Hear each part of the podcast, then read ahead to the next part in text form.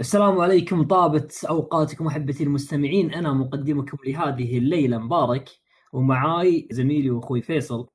أهلا وسهلا فيك. وضيفنا لهذه الحلقة صديق قد استضفناه سابقا في الحلقة رقم 12 من نيفويكاست، وهو الصديق العزيز وصانع محتوى الريترو على اليوتيوب سالم الحوسني. حياك الله يا سالم.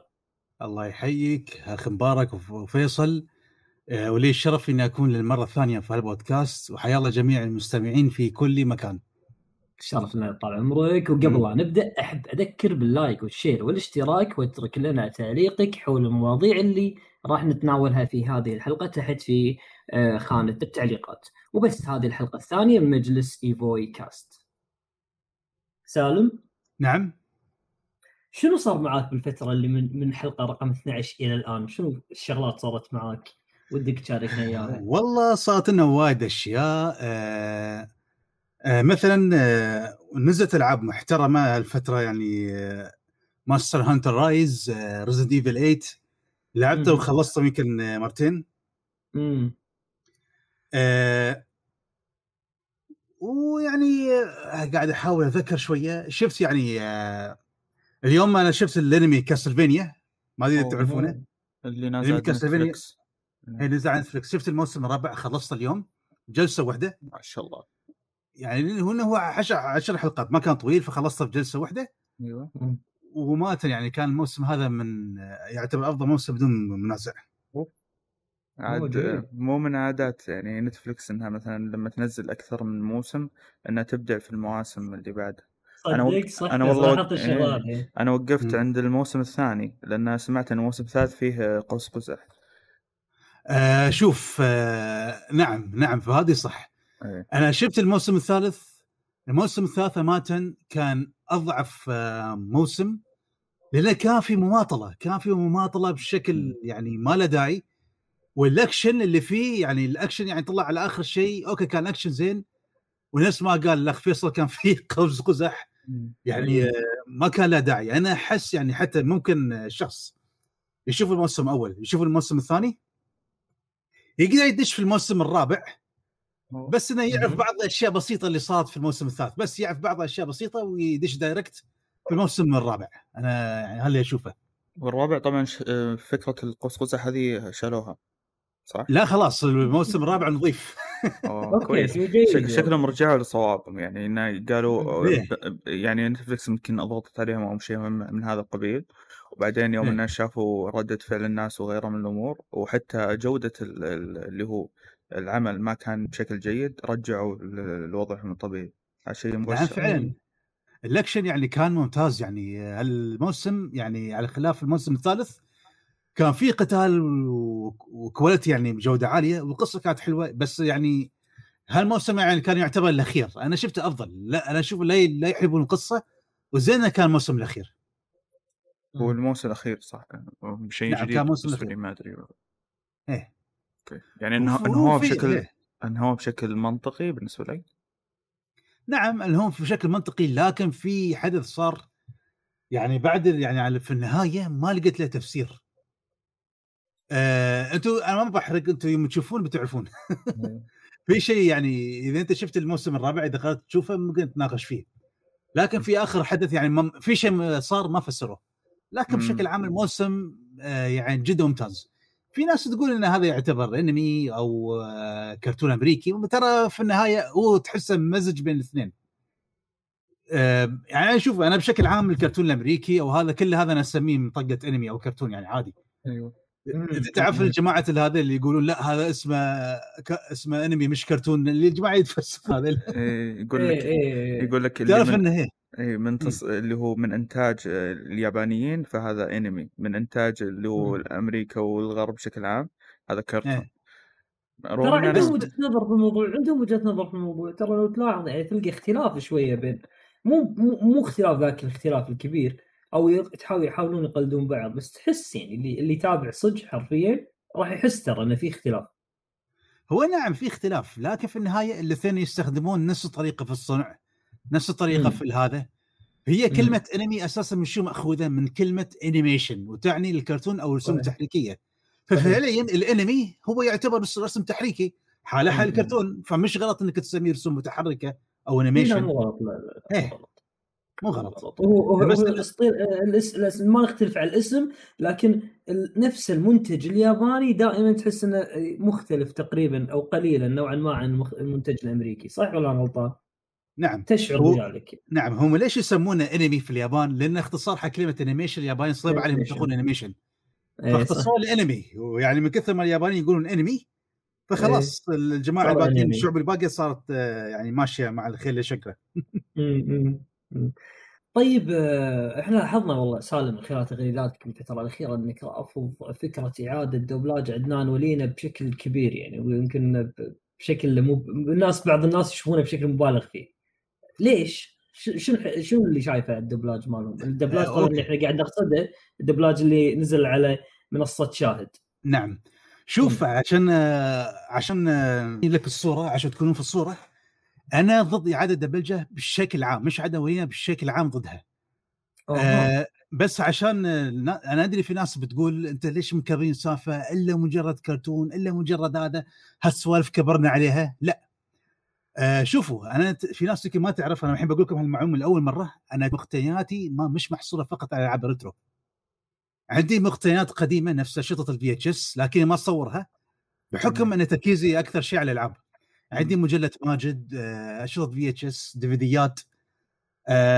انا من الجماعه اللي يحب، يعني انا عندي هوايتين، هوايه الالعاب وهوايه الانمي طبعا، لكن اميل للقديم اكثر. انا متعلق بالانمي القديم اكثر. ليش؟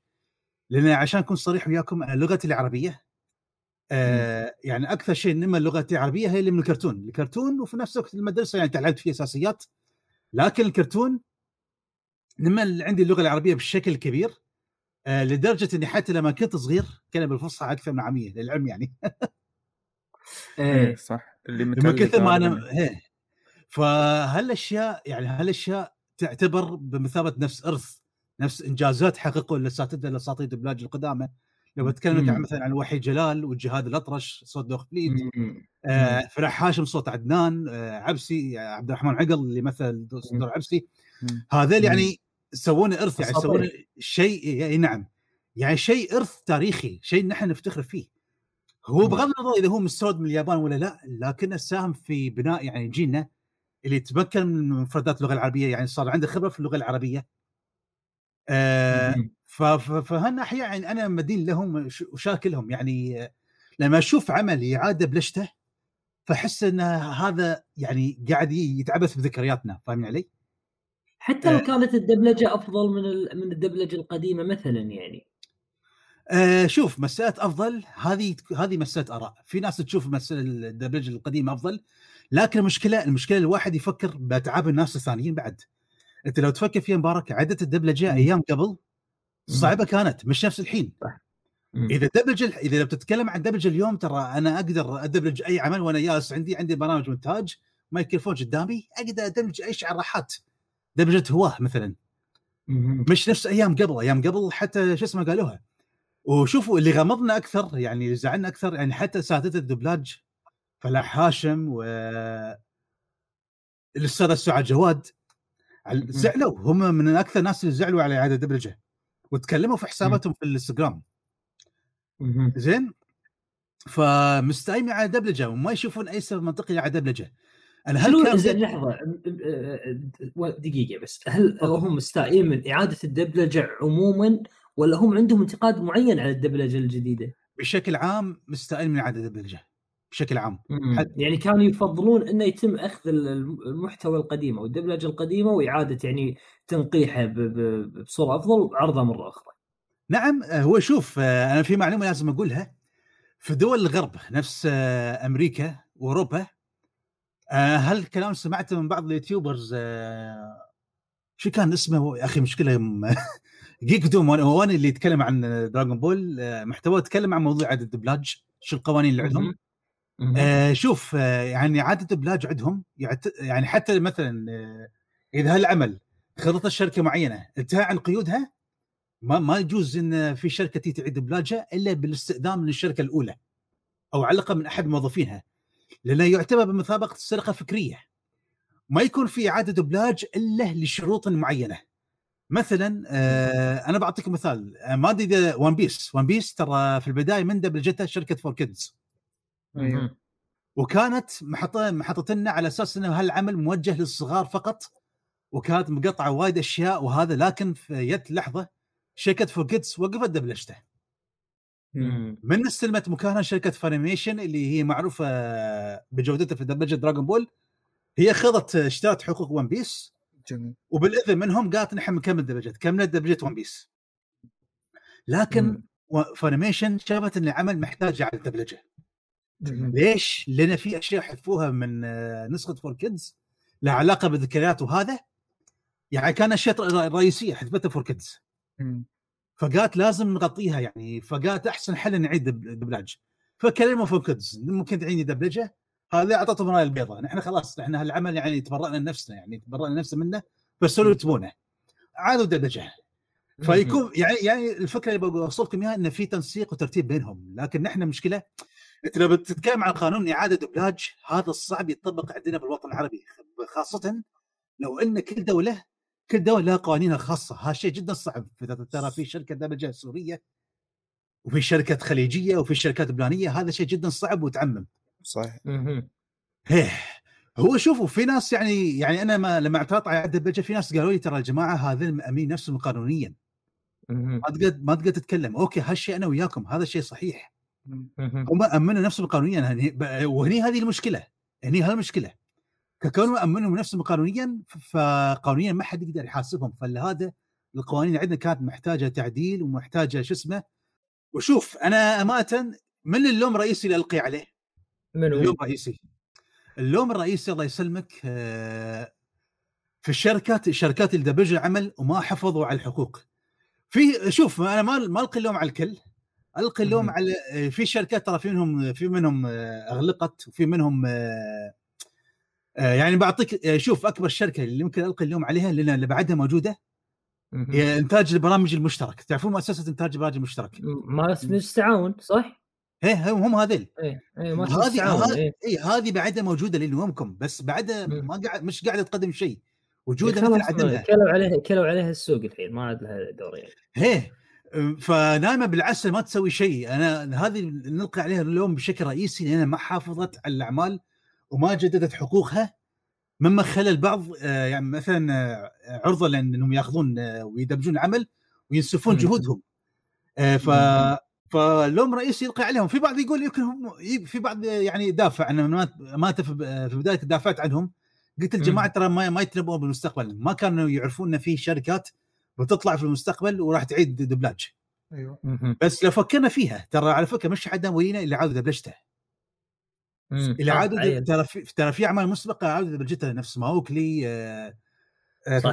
فتاة المراعي، نوار، هالاعمال عاد دبلجتها، لكن شركه انتاج برامج مشترك اكيد عندها درايه بالشيء هذا، فالمفروض انها على الاقل تجدد يعني حقوق الشراء حق عدنان ولينا وتحط نفسها في السيف سايد، فنلقي اللوم. انت قصدك عفوا اخوي صاحب، انت قصدك ان انا الحين كشركه انتاج برامج مشتركه اني لما اتكلم مع اليابان او اصحاب الانيميشن نفسهم اقول لهم حصريا انا اللي ادبلج البرنامج هذا صح، حصريا ما حد لحق في المنطقه العربيه انه يدبلج البرنامج هذا سواي انا فقط، هذا اللي كان ودك انه يصير صح.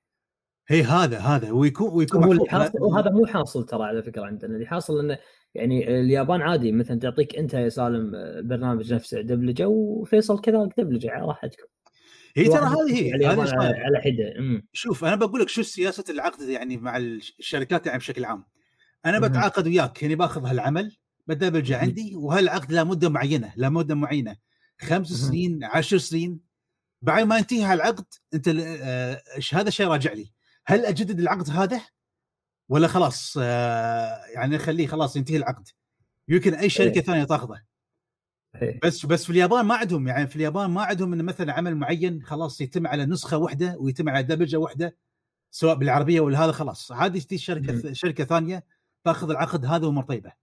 فعشان شيء هناك في امريكا لما حطوا القانون لا يعاد دبلجه، هذا قانون دولي داخل عندهم، دولي مش بالتعاقد مع الشركه اليابانيه. وحتى في ايطاليا وباقي الدول، فما يكون في عاده دبلجه الا للشروط موضوع عدد الدبلاج انا ضده. اوكي هم نفسهم يعني امنوا نفسهم قانونيا، لكن في نفس الوقت اذا انتم تهتمون بالسمعه، يعني اتكلم يعني منتج منفذ، اذا انت تشوف ناس تنتقد خلاص استمع لهم. يعني ما يعني خلينا نحط العواطف على جنب، وخلينا نحط مثلا موضوع اذا لهم حق في عدد دبلجه ولا لا على جنب. خلينا نسال سؤال، هم شو اللي يبون يوصلون لما يعيدون دبلجه الاعمال؟ شو الفكره اللي تبغى توصلها؟ هل انت مثلا تقول ان الدبلجه هذه راح مثلا تستقطب الجيل الجديد؟ اذا شوف اذا تقول ان الدبلجه راح تستقطب الجيل الجديد، ليش ما سووا مثلا في اليابان؟ يعني عندك مثلا الانمي سانسيا او قبضة نجم الشمال في السيفن نورث ستار دراغون بول، ليش ما عادوا دبلجتها بحيث انه يتناسب مع الجيل الجديد؟ ما سووها. فما شاف حاجه منطقيه ليش الرجوع للوراء. هو يعني عفوا ترى حتى الدبلجه عدنان ولينا السابقه والقديمه ترى كانت يعني ما فيها شيء يعني حلوه، حتى حق الجيل الجديد ما فيها شيء يعني منفر. ما اتفق نوعا ما اتفق. تشوف انهم نختار لهم، ما اقول انها سيئه، لكن كاصوات وكذا ما هي بالجوده الكويسه. انا اشوف اخلاقيا اتفق معك اخلاقيا، وحتى يعني بس بعيد عن القانون. القانون فعلا هم سووا يعني هذه ثغره بالقانون واستغلوها. نعم لكن بالضبط. ايوه لكن شو اسمه اللي هو اخلاقيا انهم ما كلموا الاشخاص نفسهم اللي دبلجوا الانمي سابقا ولا اعطوهم خبر واسحبوا عليهم وراحوا وجابوا ناس ثانيين وعادوا دبلجت. هذه غلط. المفروض ان هم يكلمونهم يقولون حتى لو يبون يعيدون مثلا الحين الجوده الاصوات ما هي مناسبه، انتم يا الاشخاص هل مستعدينكم يعني خلينا نقول على الاقل يكون برضاهم، هل انتم مستعدينكم تعيدون الدبلاج حق بجوده افضل؟ اذا هم ما رضوا اوكي جيب غيرهم، بس انك ما تكلمهم من الاساس غلط. احياء ما زالوا والله. هي في منهم احياء يعني ترى كانت راح تصير ضربه قويه لو جابوهم، والله العظيم بتصير ضربه قويه حيل. تخيل يجيبون عبد الرحمن العقيل والشباب مره ثانيه يقولون يلا تعالوا دبلجوا مره ثانيه. اوف تضرب عصفورين بحجر. العصفور الاول انه بتكون الجوده ممتازه وبتعمر زياده، اللي هو العصفور الثاني اللي هو موضوع انه حتى ممكن الاجيال السابقه تتابع نفس الشيء، تتابع الحلقات من جديد. هو اصلا يعني الانمي نفسه او يعني ما اتوقع ترى انه والله العظيم يعني لو تحطه حق اطفال صغار حاليا والله ما راح يشوفونه. هي ترى هذا الشيء بعد. انا على فكره خليني بقول لكم موقف يعني عيال اخواني كانوا يشوفون اعمال حديثه. هذا كانوا محطين على هذا نتفلكس يشوفون اعمال حديثه، مش على نتفلكس، على منصه شو اسمه شاد اذا ما خاطي ذاكره زين. كانوا يشوفون اعمال. انا المشكله انا واخواني يعني نشوفها تستدف سيتنا كيف تجذبهم. فالمهم شيء اي بس بعدين حدك في راسنا خلينا نشغل كابامارو نجي المغامر كابامارو. الله ايوه شغلنا زين. واحنا ياسين الدمجي في الحلقه اللي قاعد يقول لا ما نبغى غيره، ما استحمله 5 دقائق منه. فعلا رغم انه ترى عجيب، ترى كان بالنسبه لنا ذاك الوقت الله يعني من افضل الرسوم المتحركه اللي كنا نشوفها كابو مارو. هو شوف انت تعرفون شو العجيب في الموضوع، يعني اللي عبروا عن عدد الدبلجه عدان ولينا مش بس من جيله، حتى الجيل سبيسون اللي هم اعمارهم 18 20 سنه هذين الصغار هذه هم بعد عبروا عن السياوم عن دبلجه، لان تعرفون عداولينا ترى عضو مسبقه على سبيستون. صحيح عضو فحتى جيل سبيستون تاثر فيه، فلهذا السبب. وحتى يعني حتى الناس اللي مش متابعين هذا حمله العياده الدبلجه، اللي مش متابعين الحمله هذه في منهم فتح منصه شاد شاف عداولينا شاف اصوات غير عبر عن سخطه. بالضبط. يقول ايش السالفه اليوم؟ قناة ام بي سي سوت تكلمت عن عدنان ولينا، ما عاد اقصد عدنان ولينا على منصة شاهد وعن عدد مشاهداته والآخرة، وقالت انا راح نسوي لقاء. سويت لقاء مع الاستاذ يعني عبد الرحمن عقل اللي ادى صوت عبسي. وعبد الرحمن عقل تكلم وهذا يعني وقال انا يعني تكلم عن العمل وكيف انا ادى الصوت وهذا وشي. فهني الجماعة يعني الحسابات الماركتون ثرت غضبها. انتوا كيف يعني سويتوا لقاء مع الشخص انتوا اساسا عدو دبلجه العمل هذا، عدو دبلجته، فتقول الشخص ما كان يعرف، بس تكلم عن شغله في الدبلجه يعني تتكلم يعني بس كان يقصد لما تكلم عن الدبلج كان يقصد الدبلجه القديمه. عبد الرحمن عنده شلون دبلج الانيميشن القديم بس بدون لا يتطرق الى الدبلجه الحديثه ابدا. ما كان هي اللي هو اساسا واضح انه ما كان يعرف ان العمل اعاده دبلجته. اوكي ايه فسووا حركه يعني ام بي سي سوت حركه مش حلوه. وسمعت انه في واحده من الخوات اللي هي مدبلجات الهواء كانت تدبلج شغل هواء. هم حطوا مقطع من جزيره الكنز اظن كان الكرتون او هايدي ما اذكر عظمه دبلجه هواه بس القناه فهمت على اساس ان هي نفس المدبلجه هي دبلجه النسخه القديمه. هي وضحت مش انا دبلجت مش انا دبلجت في القناه كانت يابه العيد. ايوه فالشيء هذا مشكله والله. اي مشكله يعني حاولوا يداركون الموقف بس ما بس خربوها بزياده على ما يقولون.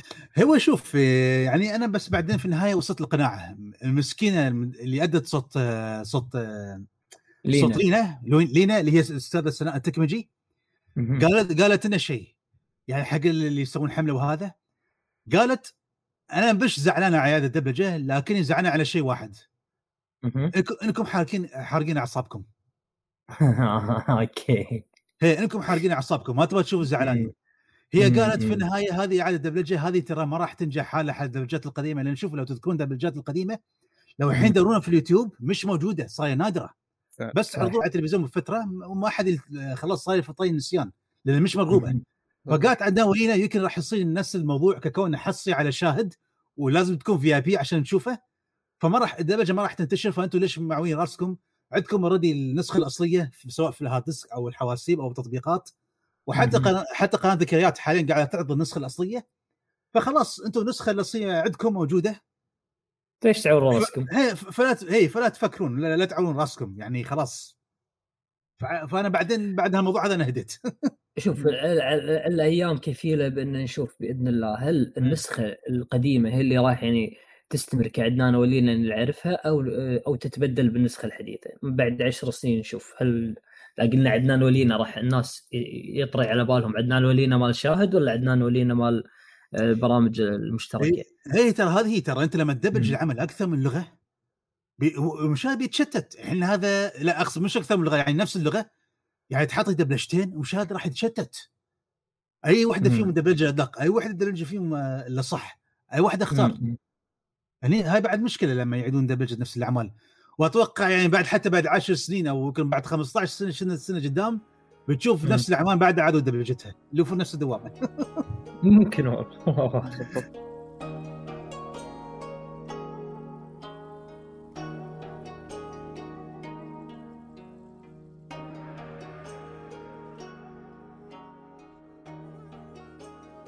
سالم تفضل. تبارك الرحمن انت من بين صناع المحتوى الريترو طبعا كل واحد فيهم مميز في مجال معين لكنك انت تميزت بانك انت تقوم بعمل سكتشات. نعم. تمثيل سكتشات شلون بدت معك هذه الفكره وشلون تطبقها تقريبا وهل انت طبقتها لحالك في البدايه ولا كان معك احد يساعدك فيها؟ بشكل عام في البدايه يعني كان بروحي في البدايه او يمكن بمساعده شخص واحد.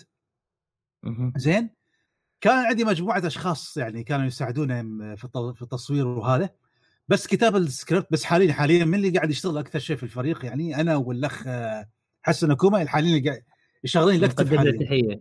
قدمت تحيه ايه طبعا الاخ كوما اخ عزيز وغالي والعمل الرئيسيه حاليا في القناه. نحن حاليا نعم حاليا من اللي قاعد في الاكتف النشيط حاليا في الجروب انا وكوما والاخ غانم. الاخ غانم اللي هو اللي يكتب ترجمه حق اليوتيوب ترجمه انجليزيه. زين وراشد المرزوقي اللي هو يدقق على الترجمه. يعني هالمتفاعلين يمكن اللي هو علي الحسني اللي هو رجل 20 سمكه. اي ونعم هذا مثلا ما يقصر لما احنا نطلب منه. وعندك الاخ محمد الكتبي وقت ما نحتاجه ما يقصر. وقت ما نطلبهم ما يقصرون. فحاليا هالأعضاء اللي شغالين أما باقيين نفس الأخ حمد النعيمي والباقين تقدر تقول هم تقريبا يعني انشغلوا في مشاغل الحياة وما عاد عندهم وقت.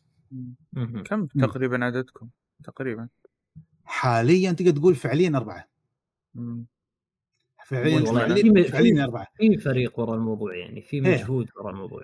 يعني السكتشات نكتبها انا وحسن، يعني نكتب السكتشات. طبعا كتاب السكتش يعني ياخذ تقريبا على حسب، مرات اذا عندك افكار جاهزه خلاص انت ردي، يعني حطيت سكتشات في مخك تخيلتها حفظتها في مخك وتفرغها بعدين في الكتابه، فخلاص يعني وتفرغها بعدين في الكتابه وهذا. مرات السكتش ياخذ مرات يومين 3 أيام 4 أيام، ما تطلع لك فكره حلوه في فكره تبغى تلغيها تبغى تحطها، بعد ما خلص من السكتش هي بعدين وقت تسجيل لعب. هذا عاد بروحه بياخذ وقت انك تسجل بيثروه. وطبعا مو باي تسجيل، لازم يكون تسجيل، لما انت تسجل لعب لازم تحس انك تغطي كل جانب فيها لانها مراجعه، لازم تعطي الماده حقها صح، لازم تحس انك تغطي كل شيء كل ذره فيها، ولو انه موضوع جدا صعب خاصه صحيح. في فقط فايترز ليجاسي لما حاولنا نطلع انا وحسن التشيتس الكود تشيتس، شاف شعر رؤوسنا تخيل من كثر ما نحاول نضبط التشيت ونسجله. مرات اذا تعرف شو لما انت تغلط في التشيتس ووقت التسجيل يعني يسجل انت مرات تقطع، والنذاله تصير ان مرات لما انت تسويها وقت التسجيل يكون مسكر تضبط الكود وانت ردي ما سجلت، مو تقهر مصيبه عوده نحن نقهر. ومرات ترى لما نوصل لدرجه الاحباط نشوف اذا في حد حاطه في اليوتيوب، ناخذ جزئيه بسيطه من 5 ثواني زين 4 ثواني كوبي رايت بس شيء من هالقبيل، يعني ناخذ شيء بسيط بس لقطه بس بشكل عام ما تضبط. تعرف ليش؟ ابتعدنا بعدين عن هالطريقه بشكل عام ما تضبط، لان تعرف ليش؟ لان الكواليتي اللي نحصله في اليوتيوب او اماكن ثانيه نازله وما تكون نفس الجوده، فتخلينا فقلنا لازم نشد حيلنا ونسجل كلنا عن طريق هذا ونحاول. لكن احيانا تبارك الرحمن ما شاء الله يعني تراجعون نسختين بنفس الوقت، نسخه نينتندو ونسخه سيجا مثلا، يعني نسجل بلاي ثرو حق نسخه النيس ويوم ثاني او وقت ثاني بلاي ثرو حق نسخه السيجا. شيء جدا يعني فقط المقارنه شيء فعشان شيء الناس اللي قاعده تقول ليش ما تنزلوا فيديو، البعض ترى مش قادر يتخيل كميه التعب اللي قاعدين نسويه، وعبال الموضوع سهل مثل شرب المي، لا الموضوع اصعب من شيء. ما راح يفهم هذا يعني التعب اللي نسويه اللي قاعد يشتغل في نفس المجال، نفسكم انتم يعني وباقي الاخوان باقي القنوات. لا احنا وين احنا نبطل المايك ونقعد نسولف، احنا مره طيبه ما نتعب بس اظن على المونتاج التعب كله على فيصل، انا مالي شغل. فيصل وزياد الله يعينهم الله يعطيكم العافيه. وبعد الله يعافيك. فالمهم بعد هذا بعد ما نخلص من سكتش يجي تصوير. التصوير عاد على حسب، ناخذ تقريبا يمكن 5 ساعات لا تعب، فيه اغلاط وفي بدليات نقط وفي اخطاء، ومرات حتى لما بعد ما نصور ونحط مثلا نشوف لقطات التصوير نشوف فيه غلطه شائعه، مرات نضطر نعيد التصوير من اول. يا مشكله مرات يعني في حالات صارت شيء، لكن مش دائما. وهل الجهد اللي ينحط في السكتشات هذه هل انت تشوفون له مردود في اليوتيوب، ام ان تشوفون انه مجرد شغله انتم حابين تتميزون فيها؟ والله نوعا ما هذا ونوعا ما ذاك على حسب المشاهدات لكن يعني الحمد لله نحن في النهايه ارقام ما تهمنا، الشغل نسويه شغل هوايه. اهم شيء يعني جمهور طيب مثلكم يتابعنا ونكون يعني ويكون عند حسن ظننا، هذا اهم شيء. نحن ما نحاول الله يخليك. فنحن بشكل عام الارقام ما تهمنا بشكل كبير بقدر ما تهمنا يعني ان نرضي الجمهور المخضرمين ونكون على حسن ظنهم، يعني هذا أهم شيء. فطبعا عموما تكملة الكلام، طبعا بعد ما نخلص من التصوير المونتاج عادي يطول، تعرفون عاد صح حالها مصيبة. عشان شيء نحشون نظامنا ننزل مثلا حلقة رئيسية أو شيء قوي زين زين وبعدين مثلا الخميس اللي عقبه نحن بالعادة كل خميس ننزل صح، لكن حاليا وضع شوي تغير بسبب هذا الظروف، يعني تأخرنا وايد.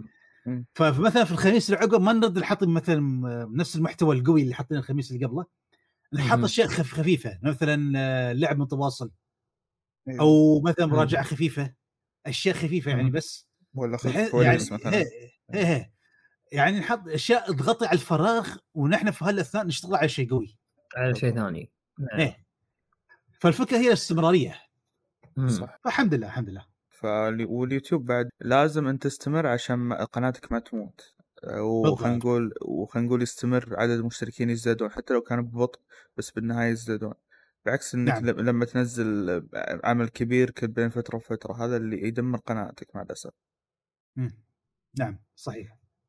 شوف هو يدمر قناتك من ناحية المشاهدات والسوالف هذه، لكن أمانة يبقى العمل للتاريخ. أنا ما أقول يعني لو ترجع قبل سنتين أو 3 سنوات تشوف أعمال سالم اللي على اليوتيوب تحسها كأنها من أمس مسوينها أو شيء ما يموت، عرفت؟ ما يقدم بالضبط. هذا هو الفكرة. بعد الهدف الرئيسي من شيء هذا، من ليش إني راجع إنه يكون إن القناة تكون مرجع كمعلومات. وهي كذلك والله، وهي كذلك. الحمد لله الحمد لله. يعني نحن قبل يعني من سوى قبل فيديو عن سلسلة سيت فايتر أو فتل فيوري ما حد سواها. يعني أنا ما مش من النوع اللي يحب يفتخر لكن هذا اللي هو واقع. يعني سلسلة ميجا مان هذا إنجاز. يعني سلسلة ميجا مان ما حد سواها قبل. سلسلة سيت فايتر من ألف للياء ما حد سواها من قبل. وخال ما تطول. وعندكم سلسلة شينوبي ما حد سواها قبل. فوالله شيء جميل جدا نشوف خلينا نقول ألعاب ما حد يتكلم عنها وإنكم تتكلمون عنها أنتم. نعم. وأيضا ما بس مو بس تتكلمون عنها، تقدمونها بشكل مميز وأيضا شكل جودة جدا ممتاز. هو هذا أهم شيء الجودة. شوف نحن عندنا طبعا يعني في فريق العمل ما عندنا شيء اسمه مجاملة. وقت الشغل شغل. إذا شفت مثلا غلط أو ملاحظة من حد تسمع يا فيصل وقت الشغل شغل. الساعة 9 المفروض تسجيل. ها يقول لك أنا كمل كمل زال. إيه فنحن وقت الشغل شغل، ما عندنا شغل مجاملة، ما نجامل حد. يعني مثلا إذا في ملاحظة أو هذا نحن في نهاية همنا الجودة، همنا رضا الجمهور يكون راضي بالأداء. ما أبغى مثلا يقال كلام عنه أنتم مستواكم نزل وهذا وشي وشغلكم صار شي يعني ما نمشي حال. لا نحن ما نبغى نوصل لهالدرجة. نحن لما نحرص نقدم شيء القدر نحاول قد ما نقدر بكواليتي عالي. يعني حتى في عدة أصدقاء يعني كانوا ويانا في الجروب، أيوة، لكن يعني شفناه رجال وايد مقصر ما قام يسوي، فقلنا اسمح لي أنت شوف أنت في النهاية ضرر بيعنا. لكن وقت الشغل شغل. بالضبط. وقت الشغل شغل. وهالمفروض بشكل عام يصير يعني عند أي شركات تنتج أو هذا بالضبط ما يكون في شغل مجاملات. الله عليك. المفروض يتعلمون منك الشباب. أنا ترى هذا التوجه اللي أنا ماشي عليه على فكرة أي مدير يحب السوالف هذه، يحب السوالف اللي شغل ومدري شنو. إيه يا حبيبي شغل ما في لف ودوران. بس تعبش المشكلة مرات تصيرك مواقف إنك ما تقدر تجرح ربيعك حتى لو كان سيء أداءه، مرات ما يهون قلبك فتصير مواقف نفس هذه، فصعب إنك تعطي في الوجه مرات. أكيد. هو والله شوف أي صح. أنا بس نقطة فيصل خلينا نقولها. فيصل على فكرة يعني هو مو بس ينسق لنا وهذاك ويشتغل، لا فيصل هو كذا تقدر تقول مدير الجودة أو يراقب الجودة عموما حتى لو ما كان يسجل الحلقات أو شيء. بعض المرات أنا لاحظ أنا كصديق أشوف لما يشوفني أنا مبارك أكلمك عن نفسي، يشوفني مثلا اليوم والله مبارك تعبان أو شيء كذي، تلقاه يعطيني يقول لي ترى مبارك يعني مثلا انت ترى سويت كذا وفعلت كذا، لكن لا استمر ترى يعني افعل كذا وكذا. يحاول انه شنو يرفع ثقتك في نفسك كعضو بالفريق، عرفت؟ فهو موضوع انك تكون مدير فريق او شيء كذي ترى موضوع جدا صعب، مو بس اداري وقيادي كذلك. نعم قول فيصل. وصديق بعد. أوكي نعم. الفكرة هي إيش؟ إنه صحيح أحياناً تكون أصدقائك وأشخاص يعني خلينا نقول تحبهم، بس إنه أيضاً تقل كفاءتهم فترة من فترات. واحد يحاول إنه قد ما يقدر إنه خلينا نقول ما يضغط عليهم كثير، بس في نفس الوقت يقول لهم ترى بالنهاية إحنا قاعدين نشتغل، كلنا قاعدين نتعب على الشيء اللي قاعدين نسويه. صحيح إنه ممكن أحياناً تهديهم تقول لهم عليه إذا تأخذون فترة راحة وبعدين ترجعون إن شاء الله أفضل من أول بكثير. وأحياناً عاد خلاص يقولون لهم أنا اكتفيت، تقول لهم الله ييسر أموركم وبتبقون أصدقائنا، بس إنه وقت ببدأ أبحث عن شخص آخر يقدم لي شيء مثل ما أنت تقدمه أو أفضل.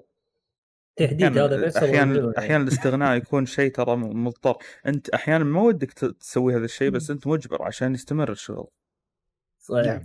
أيوة. نعم. هو شوف أنا عن نفسي أنا ما أعطي راحة حق الكل، بالضبط. بس بحدود المعقول بالضبط. بس هو شوف فريق العمل بشكل عام، ترى الحلو ان فريق العمل بشكل عام متعاون وما يقصر ابدا. بالضبط. اذا كانوا حابين إيه، اذا كانوا حابين الشيء ما غالبا ما راح يقصرون.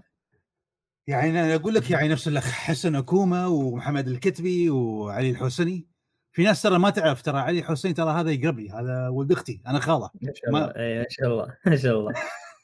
في ناس ترى ما تعرف الشيء هذا اللي هو رجل عشان السمكه اي. في ناس ما يحسبونها على كثر الفلعات اللي فلعك اياها بالحلقات. فاي وايدين يعني في ناس يشوفون انه هو مثلا دائما يعني يضايقني يعني بس ما يتوقعون ان هذا، ان ما يتوقعون ان انا اصلا خاله. ايه ويشوفون توس غريب يعني شيء، يعني توس غريب يعني شخص دائما يضايق واخر شيء هذا في نهاية سكريبت يعني، وكل شيء مخطط فيه. طيب. لكن حاليا في الاول الاخيره صايره دراما زايده بخصوص فقط كارتش كوبت. ليش عسى ما شر؟ لا يعني وادي ناس تشكون يعني لما فوز نسخه فلانيه اللي يقول لك انت منحاز لسيجا وانت منحاز نتندو. يا ساتر يا رب. هذه موجوده عاد بكل مكان. هذه حتى الشخص نفسه مثلا لو يتكلم عن مره مقطع مثلا البلاي ستيشن ولا اكس بوكس ولا نتندو مثلا وسيجا، في المقطع حق نتندو تلقاه يقولون مطبل نتندو، وفي مقطع حق سيجا يقولون مطبل سيجا، هو نفس الشخص.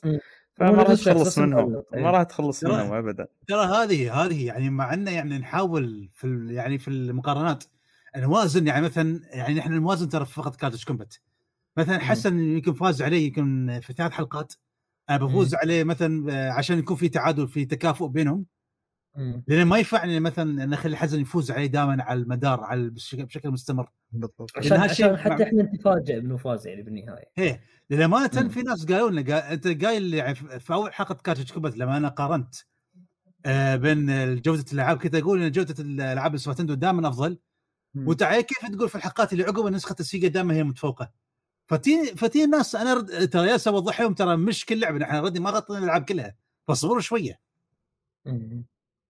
زين. وثاني شيء في النهايه نحن دائما لما نصير فقط مقارنه دائما ما نعطي نسخه ثانيه حقها، اللي هي النسخه المهزومه نعطيها حقها. يعني على سبيل المثال عندكم حلقه علاء الدين، صح؟ نحن قلنا نسخه السيجا جينيسيس افضل، لكن بعد نسخه السواتندو تظل ممتازه جميلة. يعني جميله هي جميله جدا، ولعبه بلاتفورم، وهذا يعني هي بالاساس بلاتفورم اكثر من مثلا هاك اند سلاش او انك تضرب بالسيف. ايه بالضبط. فوضحنا لهم النقطه هذه، لكن البعض يتقبل الكلام وبعض يعني لا حياه لهم تنادي، فما عبط راسي اللي هي زعل. اي خلاص، مجرد انك توضح النقطه خلينا نقول تبعد نفسك احسن. طيب سالم، بما ان احنا الحين ما شاء الله بشهر 3 او شهر 6 اللي هو شهر عيد اللاعبين كما يسمى، وان شاء الله بعد ايام قليله باذن الله احنا راح نكون امام احداث E3، ما هي توقعاتك لهذه الاحداث؟ في شيء انت متوقعه، شيء معين، لعبه معينه، اصدار معين، اعلان معين؟ والله شوف، انا والله كنت محطي امل في God of War الجديده. كان اسمها راجناروك. ايوه ايه، انا كنت محطي امل اللي بشوف، خاصه اني حبيت جاد اوف وور الجزء المسبق بشكل كبير جدا، واعتبر من افضل العاب الجيل. حلو زين، كنت محطي امل اني اشوفها، لكن دا منهم اجلوها. ف يعني لما طلع الخبر سوني يعني عطت علينا اكاذيب وعود. شوف الله بالخير، انا عشان بس اريحك، اصلا سوني كانت بكبرها ما راح تجيك بالاثري هذا كله، قالت لكم انا ما راح اجي بالمره. اي صح. عشان انا نسيت صح. راح بالي فلا يعورك قلبك، عادي سوني هذه ما انا راح بالي، بس على الاقل قلت لك بيعون شيء فتره قريبه. لكن عموما بغض النظر عن هذا، خلينا نشوف مثلا من الشركات نفس مايكروسوفت ونينتندو.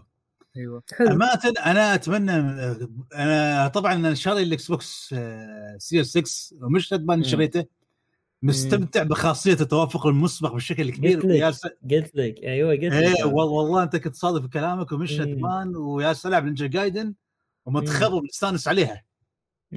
هي يعني على خاصية التوافق المسبق فعلا يعني ميزة جبارة لا يستهان فيها، وكانت المفروض سوني تستخدمها في البلاي ستيشن 4. يعني انا اقول غباء كبير منك يا سوني ما فعلت الشيء هذا.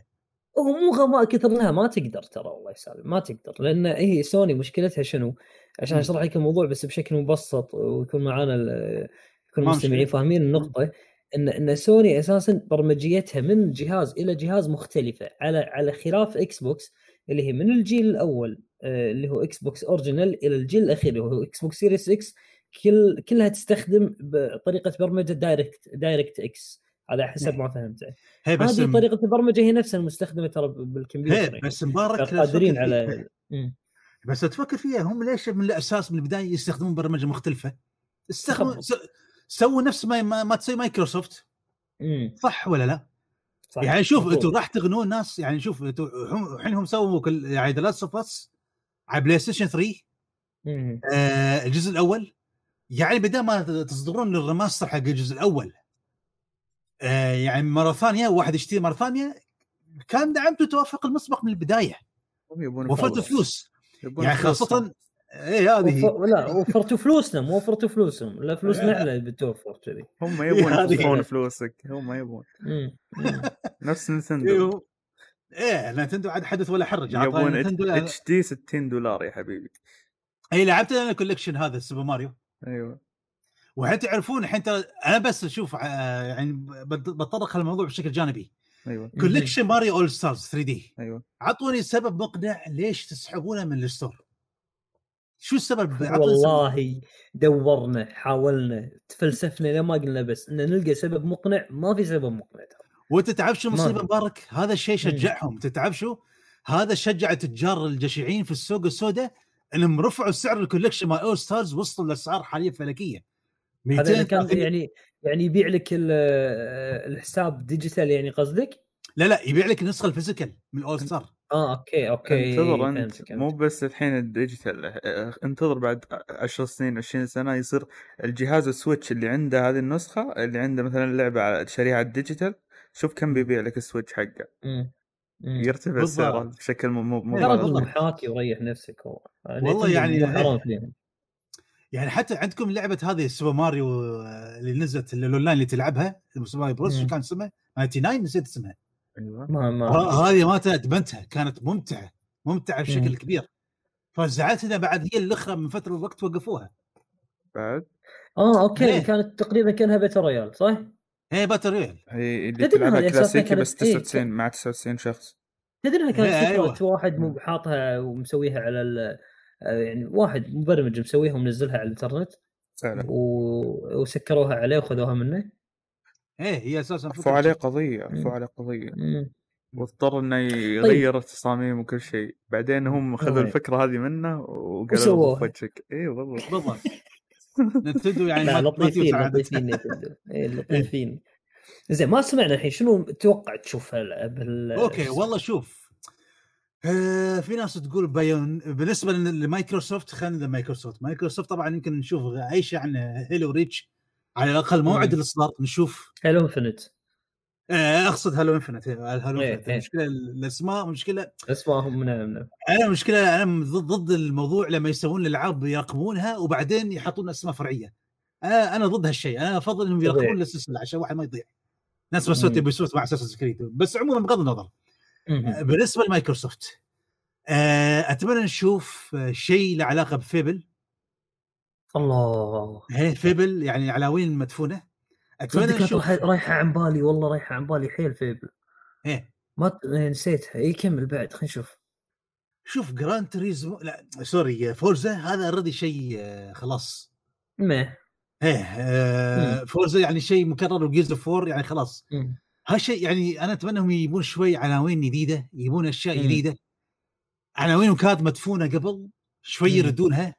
ايوه انا اتمنى على الاقل اذا بيسوون جزء جديد حق كلر انستكت، ها تمنيات تمنيات يعني اي اتمنى اي يعني جزء جديد من كلر انستكت. انا ما اعرف ان حاليا قاعدين يدعمون اللعبه ولا اول وقفوا، ها من الاشياء اتمناها. او مثلا يردون شيء له علاقه يعني برير، شو العلوم رير القوي كانت يردون بيرفكت دارك مثلا، بيرفكت دارك جزء جديد من باجو كازوي مثلا ترى بيطلع ضربة قوية والله. لكن حاليا ما اتوقع الشيء هذا بحكم اللي اغلب اللي كانوا يشترون برير حاليا كلهم طلعوه، فاذا رجعوه فما اعرف اذا في ضمان انهم بيردون نفس قبل. عندك كونكر كونكر هذه اللي يحبها الاخوان سيلفستر ومجي. ايوه انا ركزت اكثر شيء على، لكن لو تكلموا عن مايكروسوفت نفسها نبغى نشوف اذا في شيء يعني من عواملهم الرئيسيه. انا بس محطي في بالي فيبل هذه مايكروسوفت. اي وبعدين ايوه فيبل قد اعلنوا تيزر لها، فغالبا راح نشوف اشياء جديده من يعني هل اتمنى اي بس كان تيزر بس جيم بلاي، بس جيم بلاي اتمنى ذلك. زين هذه مايكروسوفت. نينتندو والله شو بالنسبه للنينتندو هو الرد طلع في تسريبات انهم شغالين على مترويد بس برسوم مترويد الابعاد. انا شخصيا مش محبي، ما احب مترويد اساسا بشكل عام. مترويد ما مش من محبيها سواء يعني كارودي او حتى 3D. واعلنوا عن دوكي كونغ. انا ما مستغرب يعني حاليا ريترو سوفت استوديو هل هم شغالين على لعبتين؟ يعني انا حيدا يعني دوكي كونغ الاجزاء المسبقه ريترو سوفت يعني كان انا ما اعرف شو كان اسمها الشركه، ريترو سوفت او ريترو استوديو يمكن. المهم المستمعين بيعرفوا من اقصد. بس على كل حال هم كانوا هم صمموا دوكي كونغ اللي هو تبكل فريز ودوكي كونغ كانتري ريتيرنز، هم اشتغلوا عليها في حين حاليا الجزء القادم اذا فرضنا في جزء دوكي كونغ هل هم راح يشتغلون عليه ولا شركه ثانيه ولا هم شغالين على متريد؟ فما اعرف الوضع بالضبط، فبنشوف شنو منو اللي سوى اخر دونكي كونغ اللي سوى لي كان اسمه اللي سووه هم ريترو ستوديو كانتري اسمه شيء كذي كان صح، تبكل فريز شيء كذي. اي حلو هذا اللي سوى اسمه شنو ريترو ستوديو اظني يعني ريترو سوفت او ريترو ستوديو. ممكن يسوون لك واحد جديد، بس انا الحين انت مش متوقع اعلان جديد لجهاز من نينتندو او مثل ما قالوا هذا بتكسر فته بس انا كنت بقول لك عن الالعاب حاليا اتوقع يمكن نشوف زلدة بريث اوف ذا وايلد 2. يمكن نشوف يعني اعلانات وشو محطي في بالي بعد يمكن شوف اعلانات من هناك من شركات الطرف الثالث سواء مشاريع حصريه بس، لكن في شيء لازم يعلنونه ولا ناس راح تعصب. شنو هو بايونيتا 3 متهيأ انه شغالين عليها صدق والله. انا شخصيا ما اتوقع، لكن هم اعلنوا عن متى اعلنوا عن اللعبه قبل 2-3 سنين اذا ما خانت ذاكره صحيح اي يعني في هالفتره فالجمهور قاعد يتساءل شو صار على المشروع، هل هو مستمر؟ هل هو قيد تطوير؟ بالضبط حاطينه ترى حاطينه حق لما ينزل نينتندو الجديد او سويتش الجديد يعني. جايز يمكن يخلونه بس عموما انا اتوقع يمكن راح يعلنون يعني عن جهاز موديل يعني او جهاز نينتندو سويتش جديد. بس هل هو بيكون يعني على اساس انه جيل جديد، هل راح يعلنون عنه على اساس انه جيل جديد جهاز يعني دخله في الجيل الجديد ولا عباره عن جهاز محسن؟ هذا هو السؤال. لا صعب أن يكون جيل جديد غالبا راح يكون إذا كانوا بيسوونه محسن، رغم إني أستبعد أيضا فكرة إنه ينزلون جهاز جديد محسن حتى مع كثرة الإشاعات، مستبعد هذا الشيء. نتندو صعب إنهم يسوون يشتغلوا على اللعبة في الجهازين ما يقدرون بالضبط. هذا هو هذا لحظة بسووها أخوي فيصل مع زلدة بريث اوف ذا وايلد نزلوها على ويو، بس هي اللعبه الوحيده القادمين ولا كان اداها جيد ترى على سويتش، كانت تلعبها باغلب المناطق 20 فريم صح تطيح. فنعم يعني اغلب المناطق نفس ما قال فيصل. فانا نفس ما قال هو شوف اذا بيدشون جيل جديد خلينا نفرض انهم بيدشون جيل جديد هم اوريدي يعني في المجال اللي هم فيه اللي هو مجال سوق الكونسول زائد الهاند هيد اللي هو الهجين حاليا ما حد قاعد ينافسهم فيه، هم قاعدين مش مضطرين هم يدخلون جيل جديد ترى يعني. هم جيلهم بروحهم على ما يقولون، هم جيلهم عايشين في جوهم روحهم وفي سوقهم خاص فيهم مش مفتكرين في سوني وهذا. فما يعني ما عليهم خوف من هالناحيه سواء اذا دشوا جيل جديد او حتى يعني كجهاز محسن بالضبط. لكن هل يعني بس المعضله هل راح يكون في اتوقع شيء هذا هل راح يكون في العاب تكون حصريه على الجهاز البرو وما بتشتغل على الجهاز القديم؟ هذا بيكون في خيار حق المستهلك، هاي يكون في خيار حق المستهلك لو تفكرون فيها، يعني المعقوله بعد. اي هذا انا فكرت فيها وقلتها سبق في حلقه، ما ادري اي حلقه بالضبط، بس بالحلقه السابقه قلت ان اذا احتمال كبير ان مثلا ينزلون، تعرف انت نتندو وضعها الجميل، ممكن ينزلون لك اذا نزلوا لك جهاز جديد يقول لك اللعبه هذه فقط تصدر على هذا الجهاز، ما راح تصدر على الجهاز القديم. هنا انت توهق. هي ترى سووه قبل في لعبه في جهاز نتندو 3 دي اس، لما نزلوا 3 دي اس محل نسخه محسن ما اعرف شو كان اسمها. ايوه زينو بليد شو اسمه الجزء الاول، لما نزلوه على الجهاز 3 دي اس كان يشتغل فقط على الجهاز محسن فقط، يا سلام، وما قد شغله على الجهاز الاساسي ولا على هذا. فمثبت الشيء هذا اثر على مبيعات اللعبه، على اداء تجاري، تخيلوا. فهذه المشكله، يعني في ناس تعتبر كان بمثابه خيانه. لا مصيبه، نتندو مع سياساتها جدا مصيبه، ما تقدر تتوقع منهم شيء نهائي. هو الشركه هذه امانه انا احس عندها مشكله حتى في تسعير الالعاب، احس ما تسعر الالعاب بشكل منطقي. انا ما اعرف منها العبقري اللي سعر لك الكولكشن او السب $60 وزين، ومشكله انك ما تقدر تشتري كل اي واحده فيه مستقله. يعني مثلا اللي بيشتري اللعبه مستقله من هذيل ما يقدر، لازم يشتري باكج كامل. فيصل تذكر الفيديو مال اليوتيوبر هذا مايتي كيف يمعلق يمثل على نتندو.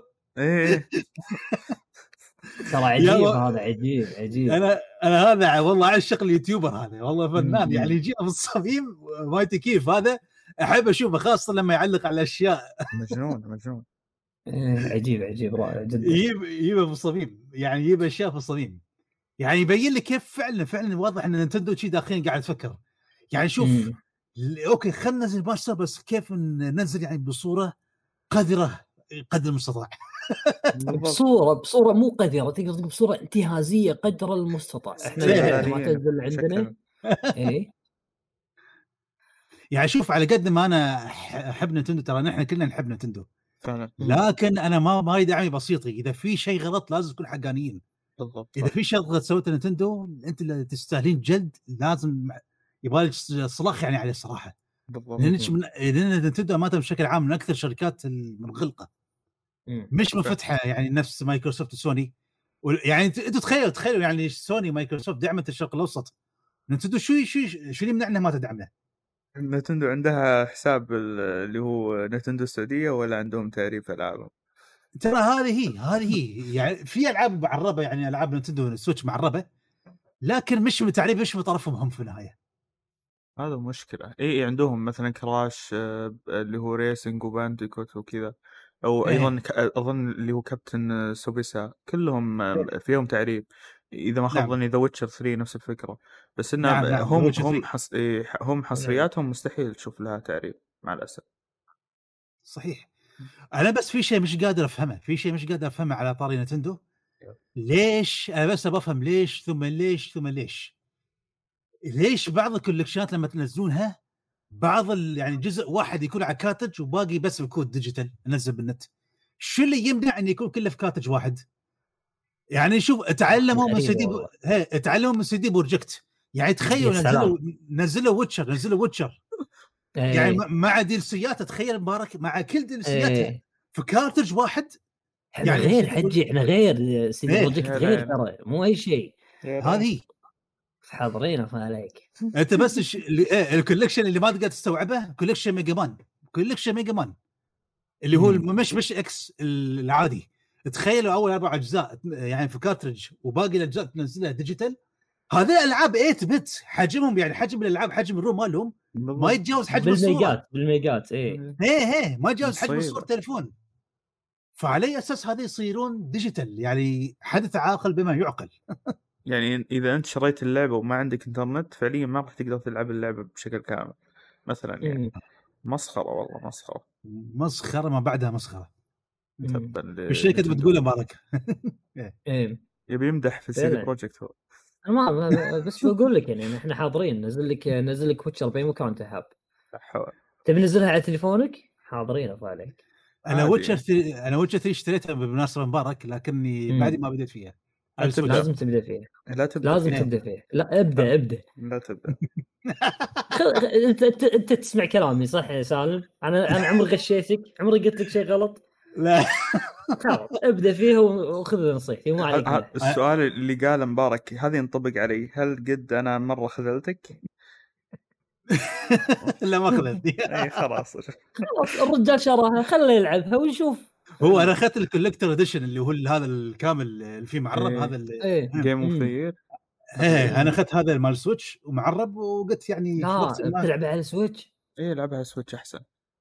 لا لا لا لا خلاص سويتش انا اسحب كلامي. ما اضمن لك تجربه جيده، والله ما اضمن لك تجربه جيده. والله عليك. ليش الفريمات ما راح تتعدى ترى ال 20 25 فريم شيء. لا لا 30 لا مع التحديثات الجديده ترى اغلب 30 اي اغلب وقت 30. زين بس والله ما ادري، ترى ما لعبتها، ما ادري ادرى في الموضوع. لا لا شوف، لا تخرب دقيقه، لا تخرب تجربه الرجال، خليه يلعب على السويتش. لا صحيح لا تخرب. إيه؟ لا ما له دخل، خليه يلعب على سويتش عشان هو لما تقول له انت اشياء هو ما يتوقعها وبعدين تجي في باله يقول اوه انا لو لعبتها على المنصه الثانيه انا ليه العبها. زي انا ما لعبت بلود ستيند فعليا كنت مستمتع فيها ومع شموري، حتى موضوع الدروب بالفريم وغيره من الامور كنت قلت اوكي هذا جزء من اللعبه. بعدين يوم ان شفتها على المنصه الثانيه قلت ليه أنا أكمل اللعب على سويتش كذا، اللي تندمت إني شاريها على سويتش أساساً. وهو يعرف كلامي سالم لأنه هو كمل على سويتش. أيوة. راح تكون إن شاء الله تجربة جيدة وشيقة، بس إيه جرب. هو إيه أنا ليش خدت على سويتش؟ يعني قلت إني بلعبها كهاند هيلد وقتها، يعني خاصة يعني لعبها كهاند هيلد وشي يعني. لكن ما أدري، لكن لا إيه، لكن إذا أنت تقولون إن تجربة على البي سي أو على كونسول أفضل، فما أدري أنا إن شاء الله بشوف الوضع. هو شوف أنا اشتريته يعني مش بس يعني بجرب اللعبة، احتراما لهم على دعمهم وعلى دعم يعني الشرق الأوسط، يعني يحترمون هم. شوفوا هو المحترم دائم يا سالم يفرض احترامه. يا فيصل هذه واضحة مرسولة فيصل. لا هو مقبل شيء يعني. أنا هي اللعبة احنا قاعد نتكلم، اللعبة جميلة. ايوه صح كلام. احنا قاعد نتكلم عن ذا ويتشر ولعبة من الألعاب الجيل الجديد يعني. سالم اذكر له، احنا نعرفك والله كلاعب ريترو يعني بالنسبة لمحتواك اللي يشوفه باليوتيوب، لكن بنعرف انت كلاعب حديث، كلاعب كجيمر عادي. شنو التجارب اللي جربتها في الأجيال الأخيرة وما زالت عالقة في ذهنك، أو أن تجارب تعتقد أنها تجارب أسطورية أو كما يقال ماستر بيس أو تحفة فنية؟ والله يا مبارك هذا وايد أشياء. شوف أنت لو بتتكلم عن الأشياء الحديثة، خليني بقول لك أنا بقول لك God of War من تجارب تاريخية ما أقدر أنساها. وعندك Red Dead Redemption 2. يا سلام، ها هاللعبه ما عندي استعداد اني العبها من اول عادي، ما عندي مشكله، عندي استعداد اني العبها من اول فعلا. زين، ومن الالعاب اللي اعتبرها واحده من افضل 10 العاب عندي على الاطلاق، هي لعبه حديثه. ايوه ما هي؟ Elder Scrolls Skyrim. هذه شوف انا على فكره الاربيجي الغربي انا ما احب، مش من محبينه، اميل الياباني اكثر. جميل. لكن سكايرم جذبتني بشكل كبير، يعني عجبتني بشكل خرافي عادي، احطها من التوب 10 على الراحات، يعني اعشق اللعبه بشكل كبير. اوكي وعندك لو ايوه معليش شو اسمه ذا ويتشر بتحطها بالقائمه قريبا. راح لنا اي لانها راح تقدم لك تجربه افضل من سكايرم بعد. اي حمسوني. كمل القائمه هذا والله. شوف وعندكم بعد لو بتكلمون خلني اذكر في البال سوبر ماريو جالكسي 2. الأغلبية يقول سوبر ماريو أوديسي، لكن أنا بقولكم سوبر ماريو جالكسي 2. ولا بارك الله فيتشر نينتندو ما حططيه في الكولكشن، حطوا وتساكتوا وياه، حطوا جالكسي الأولى. جالكسي الأولى حلوة، لكن أنا بالنسبة لي جالكسي 2 خرافية، يعني فيها محتوى اضخم من جالكسي الاولى وفيها تحدي اكثر. والساوند تراك خاصه الساوند تراك لما تكون في السفينه مالت الفضائيه هذه ستار شيب، لحنها خرافي جدا، اسمعها بالساعات. والساوند تراك يعني في جالكسي 2 كان خرافي. في ناس تقول ان ماريو اوديسي افضل لعبه ماريو، لكن اختلف امانه مع الراي هذا. انا اشوف ان جالكسي 2 افضل لعبه ماريو 3 دي على الاطلاق. ونتندو ترى مش مسامحكم انكم ما حطيتوا في كولكشن. لا بارك الله فيك، ما راح يحطونها بكولكشن، راح ينزلونها شو اسمه اتش دي ب $60. ما عليك. ايوه هذا الكذبه يا اقول له. اي انا لا تخاف. ناس ما سووا مع زلده اللي هو هذا يعني شو كان اسمه سكاي وورد سورد كان؟ نعم اي سورد. والمشكله ان حتى الريماستر هذا مش متعوب عليه، مش نفس ويند ويكر اللي على الويو تحسه اوكي يعني ريماستر محترم. وحتى يعني زلدة تولايت برنسس كان اوكي شيء جيد، لكن سكاي وورد سورد انا ما لعبته على الوي. انا لما لعبته على الوي يعني هالجزء ما انصح فيه، صراحه الجزء ما انصح فيه. انا ما اعرف عن الريماستر. اول شيء بدايته جدا بطيئه، انا ما احب الالعاب اللي تكون بدايتها جدا بطيئه ويكون مثلا بدايته يعني تكون تطول فيها بالساعه احيانا. لان في حوارات وحشو وما له داعي وما تقدر تسوي سكيب. انا هاي عانيتي يعني في زلدة سكاي وورد سورد، بدايته كانت جدا بطيئه، بس خلصت اول دنجن وما عيبني التحكم الحركي، تحكم ويموت وهذا لانه ما كان دقيق. وهم زي منهم انك تقدر تلعب انالوج، بس ما ادري هل في اشياء يمكن يعني راح اتحملها بعدين. انا ما اعرف اذا بلعبها ولا لا، فانا قلت بشوف راي انطباع الشباب وبشوف اذا بقرر العبها ولا لا. ما قد جربتها، ما جربتها. طيب احسن لك. ايوه على سالفه البدايه، ريد ريدمشن 2 تشوف بدايتها جيده؟ شوف بدايتها امانه ريد ديد بديشن بدايتها افضل باشواط من زلدة سكاي وورد سورد. ايوه شوف سكاي وورد اي زلدة عفوا مره ثانيه سكاي وورد سورد اللي نزلت على الوي اللي تركز بشكل كبير على تحكم الموشن. ايوه اوكي.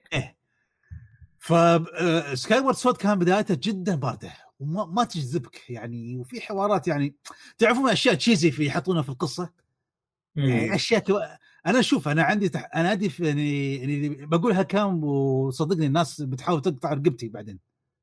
انا فكره ان البطل الرئيسي في القصه يكون الشخصيه الصامته في عالم العاب، هاي انا مش متقبلها. زي ديث ستراندنج نعم نوعا ما بس البطل اللي يتكلم فتره الاخرى، لكن لما تي بطل نفس مثلا لينك. ايوه زين انا هالشيء انا مش متقبلنه. انا بتحكم في بطل عنده روح، عنده مشاعر، يحس بالاشياء. انا على فكره ترى زلدة يعني مثلا زلدة اوكرانيا اوف تايم في لها مانجا. شخصيه لينك في المانجا اتعلقت فيها اكثر من لعبه، لانه يتكلم، يتفاعل، عنده مشاعر.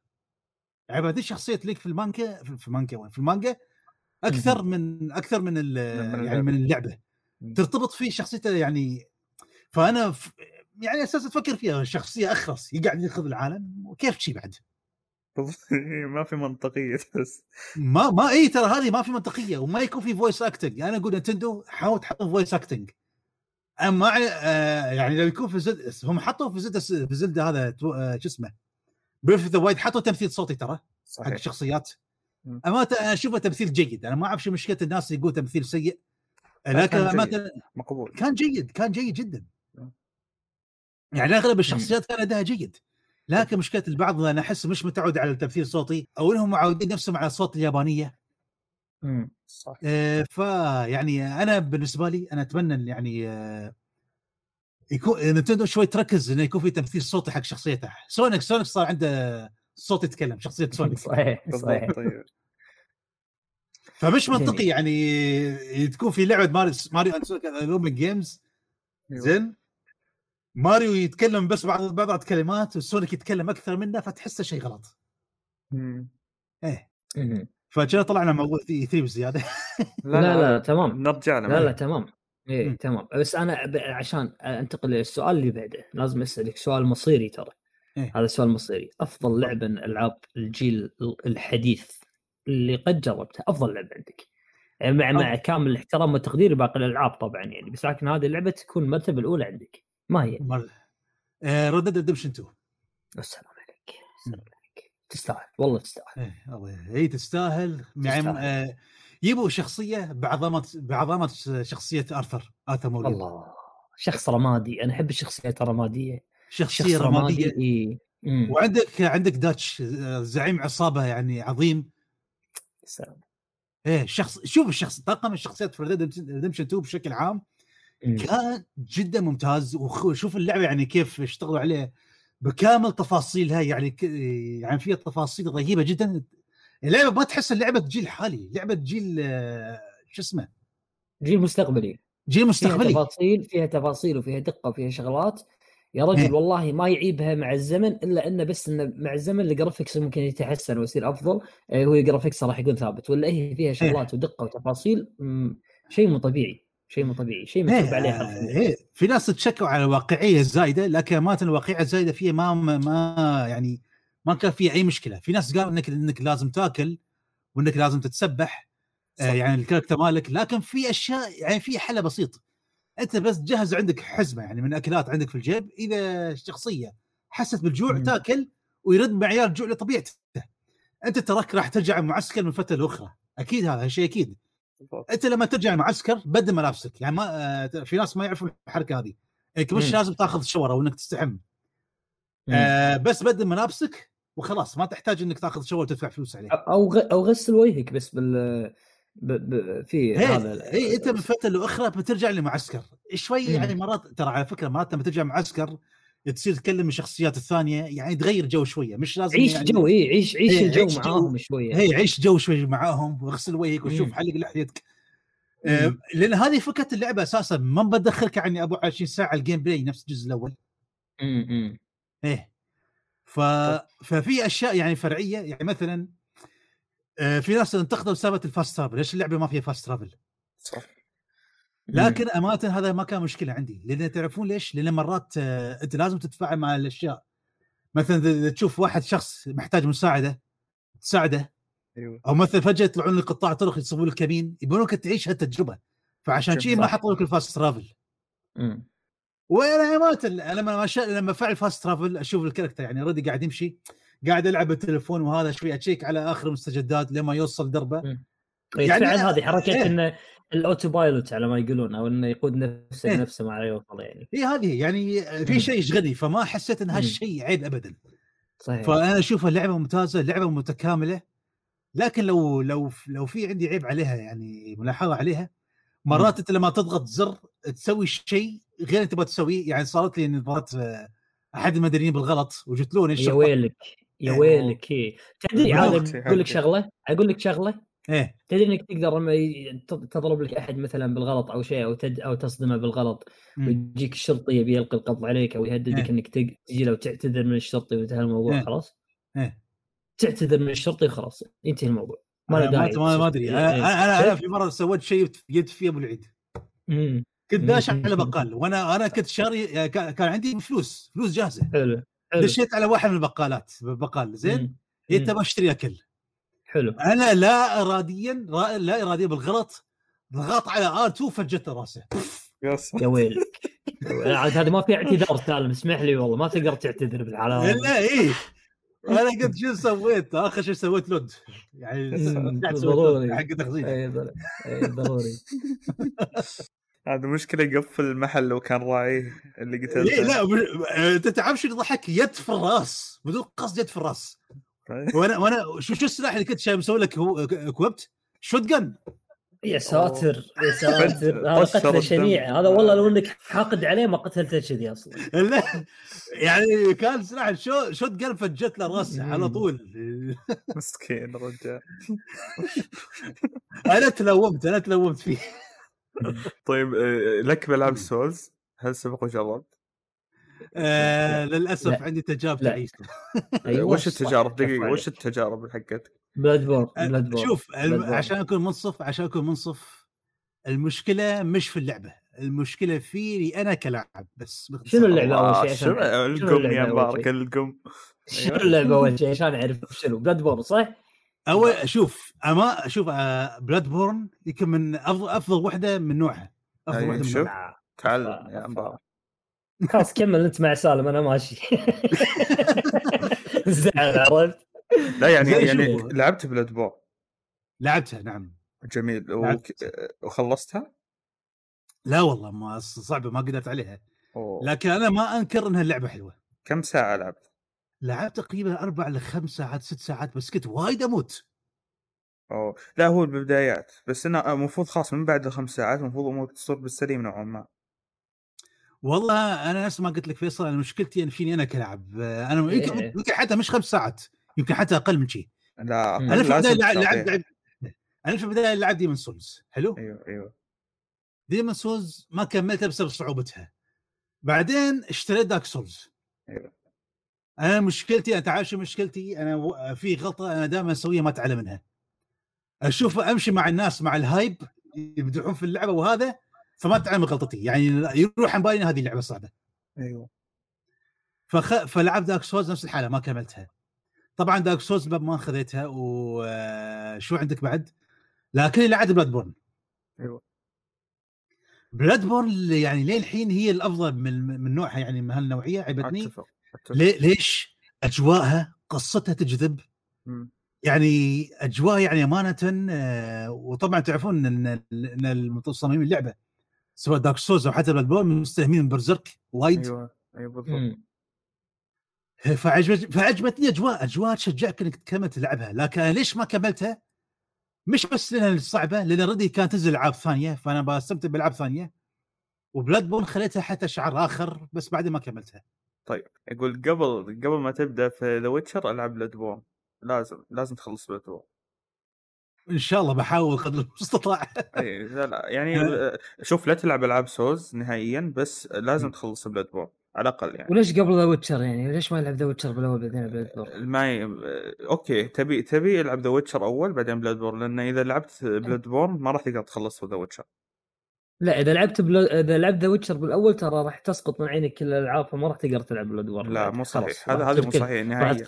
أنا ليه قلت له يلعب ذا ويتشر بعد أنت قنعتني يوم قلت يلعب ذا ويتشر أول لأن إذا لعب بلاد بورن بعدين لعب ذا ويتشر فعليا ما راح يقدر يكملها بسبب الجيم بلاي المفقع حق اللعبه.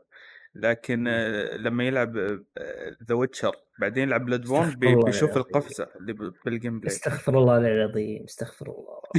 هذا والله انا ما يخصني على تفاهم من بعضكم. اوكي هي انا قلت اني لعبت نيو. لعبت نيو ولعبت سكيرو يعني هذه اخر بعدين خلاص وقفتها ترى نيو حلوه تعتبر من نعم لعبه انا الالعاب السوز الجميله. هي حلوه. انا لعبت الجزء الاول ما توصلت فيه يمكن خلصت ما ادري مرحلتين. لكن تعرف شو انا ليش وقفت فيها؟ ليش؟ لان بعدين الليفل ديزاين فيها يصير مخبوص ما الليفل ديزاين يصير سيء. فهذا خلاني اسوي دروب لها. لا شوف بس قدرت تكمل فيها يعني قدرت لا ما كملتها يعني. شوف في واحد من المراحل يا رفع لي الضغط. أيوة. يعني من كثر ما الليفل زي ما له سيء فما كملت. لكن إيه. الجيم بلاي حلو. لا بس إيه اذا تبي تلعب لعبه سوز العب بلاد بورن فقط.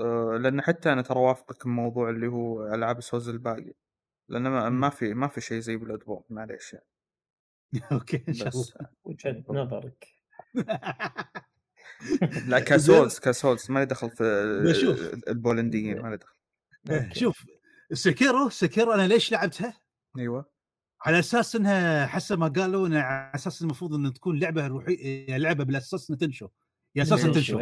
صح انا اخذتها انا لعبتها من هالمنظور هذا بس ما هي امانه. هي بالاصل لا. لكن للاسف يوم لعبتها شفتها حرفيا هي الاصعب بين المجموعه كلها. حرفيا هذه أصعب وحدة تقريبا تقريبا لأن هي معتمدة على التصدي أكثر شيء وأيضا تعتمد على التوقيت. توقيتك في التصد وتوقيتك في لازم تعتمد على سرعتك ومهارتك في التصدي. إذا ما أتقنتها مستحيل إنك تجيب يعني خلينا نقول تحقق إنجاز أو إنك تعدي فيها. أنا وصلت المرحلة فلي وقفت اللعبة ما قلت أوكي هذه اللعبة راح تستفزني لدرجة إني ممكن أموت. هي ترى هذه فهذه هي. تدرون ان علي الحسيني رجع 20 السمكه ختمها ما شاء الله ما شاء الله هذا مو هين يعني ما شاء الله عليه. ايه يلعب هو ترى الحديث، هو يلعب الحديث وايد. شوف انا بما ان احنا طرينا تنشو حاليا، وهي طبعا من الالعاب اللي يعني ما يقولوا عنها تحف في الاجيال القديمه شوي، حاب اني اتعرف على افضل تجاربك في الاجيال القديمه. افضل تجارب في الاجيال القديمه، شوف انا سويت فيديو ذكرت يعني افضل 10 العاب اول ذا تايم، فاذا عسفتني ذاكره خليني بقول لكم الالعاب كاسلفينيا سيمفوني اوف نايت هذه عشقها، وعندكم سكايرم، ردي ذكرت سكايرم؟ لا سكايرم لا هذه نعتبرها جديد سكايرم. ايه اوكي نعم صحيح راح بالي. شوفوا عندكم كاسلفينيا سيمفوني اوف نايت وزلده ليجند اوف زلده وكرانيا اوف تايم، ايوه وعندكم على الصخر، ترى عندي مجموعه على الصخر يعني في لعب حلوه على كبت الصخر، لعبه البطريق بينجوين ادفنتشر. والله هذه ترى كوجيما مشارك فيها على ما اعتقد. هي صحيح كوجيما هي اول لعبه من كوجيما. وطلعت في ميتال جي 4 لما هذيك كانت تلعب البي اس بي لا تذكرون لقطه كانت تلعبها بالضبط. زين شو بعد عندكم؟ احب يعني انا تعرفون يعني انا احب سونيك، سلسله سونيك. عندكم سونيك ادفنتشر 2، وعندكم ستريت فايتر ثيرد سترايك، ايوه ودراغون بول فايترز. لا هذه حديثه خلينا نشيلها. اي دراغون بولز القديم ما كان جيد بالنسبه لك؟ القديم سيشن 2 مثلا. اي بودوكاي 3 هاي لو تتكلم عن العاب دراغون بول القديمه بقول لك دراغون بول بودوكاي 3 جميله جدا، لا تنسى. اي جميله جدا، انا اذكرها كنت صغير والله العبها والله رغم ما بالفايت يمكن صغير هذا دي. اوكي جميله جدا هذه، يعني لعبه دراغون بول تحس لعبه فايت اكثر من كل لعبه انمي. صحيح. سالم، اكثر نوع تفضله في الالعاب وايش الاشياء اللي تجذبك بالالعاب اكثر؟ هل يعني من ناحيه الاشياء اللي تجذبك بالالعاب اكثر يعني هل الصوتيات، هل هي القصه، هل هو الجيم بلاي نفسه؟ والله يا مبارك اذا افضل نوعيه هذا شيء جدا صعب، لكن شوف انا بالالعاب العاده احب النوعيات كلها، احب البلاتفورم، احب هاكن سلاش، احب الار بي جي، طبعا الار بي جي العادي مو بالاستراتيجي. لكن اذا في شيء معين مفضل، جنرا معين مفضل، يمكن اقول لك البلاتفورم او زين. انا ما شو اكثر شيء يجذبني المساله شيء مساله نسبيه، في العاب يمكن تجذبك قصتها بشكل كبير جدا. يعني بعطيك مثال اسورز راث، تعرفه لعبه اسورز راث؟ نعم هذه تحمل قصه خرافيه، لكن كابكوم غلطت لما حطت ان تكمله القصه لازم يكون دي ال سي، هذا استهبال. مع ان تكمله القصه كانت خرافيه، لكن انا هذه يعني في حالات استثنائيه يمكن تفضل فيها القصه على الجيم بلاي، لكن بشكل عام انا افضل جيم بلاي، والساوند تراك ترى يلعب دور، خاصه لو تتكلمون عن سلسله كاسلفينيا. فانا نعم يعني انا بقول لكم اول شيء الجيم بلاي، انا بعطيكم مقام اول الجيم بلاي. القصه ما اظن يعني لهالدرجه اعطيها اولويه، مش من النوع اللي دقق القصه، مش من نوعنا من الدرجه، طبعا اللي اذا جيبنا مسقول يمكن الساوند تراك الالحان تكون حلوه يعني تعلق في ذكره. ايوه تمثلني الله يخليك. والله جد جربت اللعبه اللي ذكروني فيها يا جماعه، والله نسي اكتوباث ترافلر، جربتها؟ لعبتها. ايش رايك بالساوند تراكات اللي فيها؟ خرافيه يا رجل، مو طبيعيه. الان ترى يعني اول نوع من النوع الالعاب هذه اللي العبها الطريقه هذه شيء مو طبيعي. ساوند تراك فيصل لازم تجربها. هي نعم حلوه، هي انا جربتها نوعا ما بس انا ما بدي اخلصها. اي مو طبيعيه الساوند تراك يا رجل، شيء ما شاء الله تبارك الرحمن. نعم من جد هي اكتوباث ترافل يعني يقدم يعني صراحه بالعاب الار بي جي اللي قدمت يعني اسلوب مميز، انت تختار يعني بطله اي شخصيه من الروستر، انت تحدد اي وحده فيهم تكون شخصيه رئيسيه. قدمت شيء مميز لكن مشكلتها ما في ترابط قوي يعني بينها وبين الشخصيات اللي بالروستر. صح. الشادو اوف ذا كلوسس لعبتها؟ لا للاسف. انا شفت اخواني يلعبونها. ايوه شفت اخوي يلعبها، يعني ما شفت اللعبه حلوه، يعني نظريا شفت اللعبه حلوه لكن الشخصيه ما لعبتها، لكن ساوندتراكاتها الله الله الله، ساوندتراكاتها خرافي جدا، شيء مجنون. ما اتوقع انه بيتكرر في عالم الالعاب تقريبا. صحيح. هذه مثال على الالعاب اللي قدمت موسيقى حببتك حتى في الجيم بلاي ايضا. ممكن صحيح. شادو فروم، عندك شادو فروم ساوندتراك، ترى شادو فروم الحانه ترى هي الاخرى اسطوريه جدا. تونا قبل يومين قاعد اسولف انا وفيصل عنها ترى. هي شادو والله العظيم انها اللعبه جدا مظلومه، جدا جدا جدا, جداً مظلومه. جدا مظلومه. هذا النوع من الالعاب بشكل عام مظلوم مع الاسف. يعني انا من عاشقه، بس مع الاسف ما، خصوصا الفتره الحاليه شبه منقرض يعني. فعلا انا ترى في الحلقه اللقاء السابق كنت عادي اذكرها، يعني من افضل الالعاب اللي لعبتها بالجيل اللي طاف، الجيل ذاك. صحيح. كنت عادي اذكرها من ضمن افضل 10 الالعاب، بس انا تبعه في ذاك الوقت لازم واحد يعصر مخه يتذكر، بس هذه ما يد في البال. اي صح. احيانا من كثره الالعاب واحد ينسى فعلا. بالضبط. في لعبه انا اذكرها ما زالت عالقه والله في ذهني، يعني سلاي كوبر. لعبتها؟ لا ما لعبتها للاسف. لا اعرفها بس لازم والله لازم، والله كانت صدق اسطوريه. اتمنى انه ينزل منها شيء جديد بعد كذلك. والله اذا بيسوي ريماستر يعني ما يمنعني العبها، لكن انا بشوفها نبي شيء جديد ان شاء الله.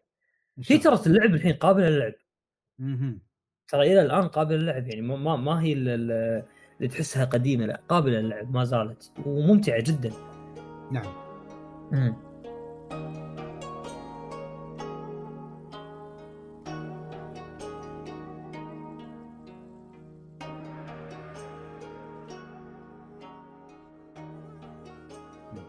طيب هذا طبعا الحين عندنا آخر سؤال، إن شاء الله بعدها راح نختم بإذن الله. حاب في مواقف صارت معاكم أثناء التسجيل لحظة ثانية، في مواقف صارت معاكم وقت التسجيل مقطع شيء فيصل؟ والله السؤال كاتبه بشكل مخربط. يلا مشكلة. دقيقة أنت فهمت السؤال أول؟ فهمته بس قطيتها على راسك على طول، قلت عرفت. أنا بروحي ما فهمت السؤال. استغفر الله العظيم. يلا سالم، في مواقف صارت معاكم أثناء تسجيلكم المقاطعكم أو سكتشاتكم حابة تشاركنا فيها؟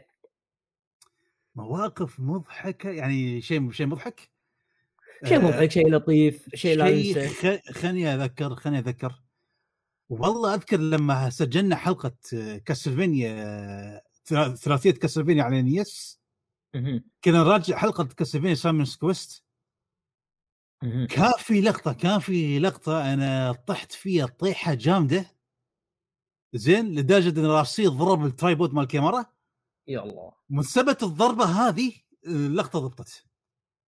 اوكي يعني يطبع يعني مقصوده، سوت هزه ضيه شي، تزت الكاميرا. ايوه. فهذا بس تعودت تمام.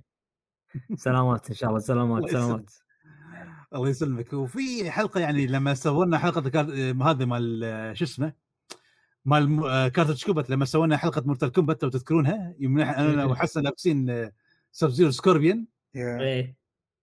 كنا على وشك ان شو اسمه يعني خاصه لما نحاول نعيد اللقطه الحركات وهذه، كنا على وشك ان شوي نجيب العيد، واحد بيطب من خاطر بوكس في بطن الثاني هذا.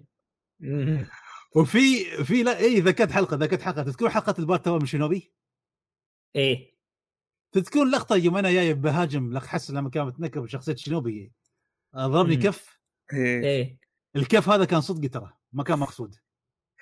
كان قوي والله.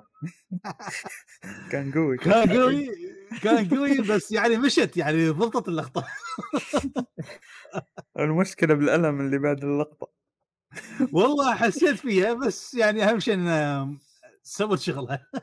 أدت الغرض المطلوب. نعم بالضبط. اهم شيء معدت المشهد اكثر من مره، عاد يمكن اي بعد ترى من اول مره ضبطت. تخيل من حظك. اي من حظك والله. هو طلع صوت كف، لكن احنا حطينا الساوند افكت يعني عشان يعطي صوت اقوى يعني. بالضبط. لا لو كان واضح انه حقيقي نوعا ما. كان يعني مواقف حتى حسن انصدم، حتى حسن انصدم يعني قال قلت له لا خلاص طيب اكمل خلاص لا تعيد مره ثانيه مضبوط 100%. ايه عادي اذا عدنا مره ثانيه نفس اللقطه عادي ما تضبط ترى، عادي نعيد 20 مره. ايه بالضبط، هو احيانا تعيدها اكثر مره وتشوف الاولى هي افضل من بعد.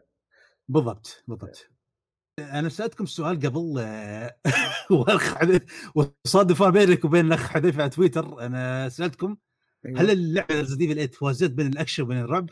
ايوه صح. زين انتم كلكم قلتوا لا، اعتقد كلكم قلتوا لا فعلا صح. انا بالنسبه لي الى حد ما نعم. بقول لكم ليش. ايوه شلون. شوفوا بدايه اللعبه كانت فعلا الرعب خالص، بدايه اللعبه صح. ترى شوفوا يعني نوعيه الرعب، يعني كل شخص يعني الرعب له انواع، في رعب نفسي، في رعب توتر، في الرعب مثلا كيف اشرحها يعني لو بتجمع ايه الرخيص. ايوه بدايه اللعبه وحتى لما طردك هذه ليدي ديمستر وما اعرف شو اسمها، ليدي دي ديمسترسكو ديمستركو انا ما اعرف ترى ما اعرف اطلق اسمها. اي طبعا ممكن نحرق على فكره يعني ممكن نحرق فيعني ما مشكله يعني كلام بيكون في له حرق يعني طبعا يعني حق بالضبط. ايوه شوفوا يعني في رعب يعني بدايه اللعبه كان في رعب خالص، لكن من بعد شوفوا لكن احلى جزئيه كانت في الفصل الثاني. احلى جزئيه كانت في الفصل الثاني يوم تكون في يوم هذيك اللي اللعبه هذه كان احلى فصل.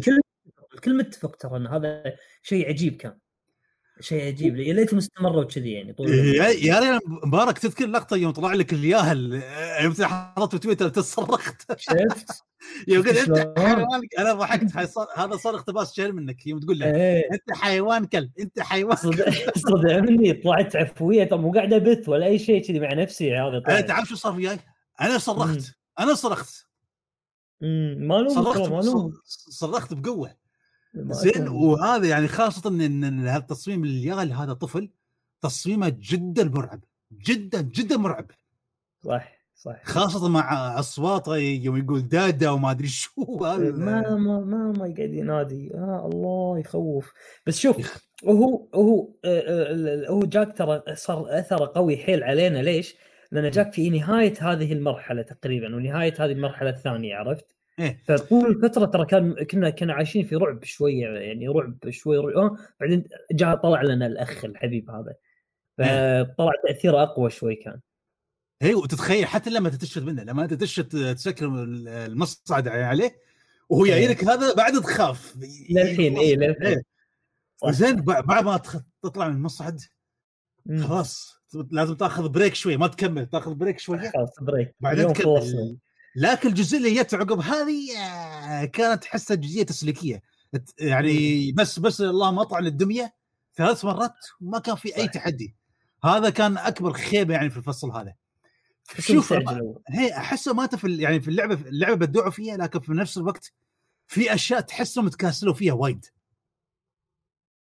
يعني شوفوا مثلا تذكرون الفصل اللي تواجه فيه هذا الزعيم المستذئبين؟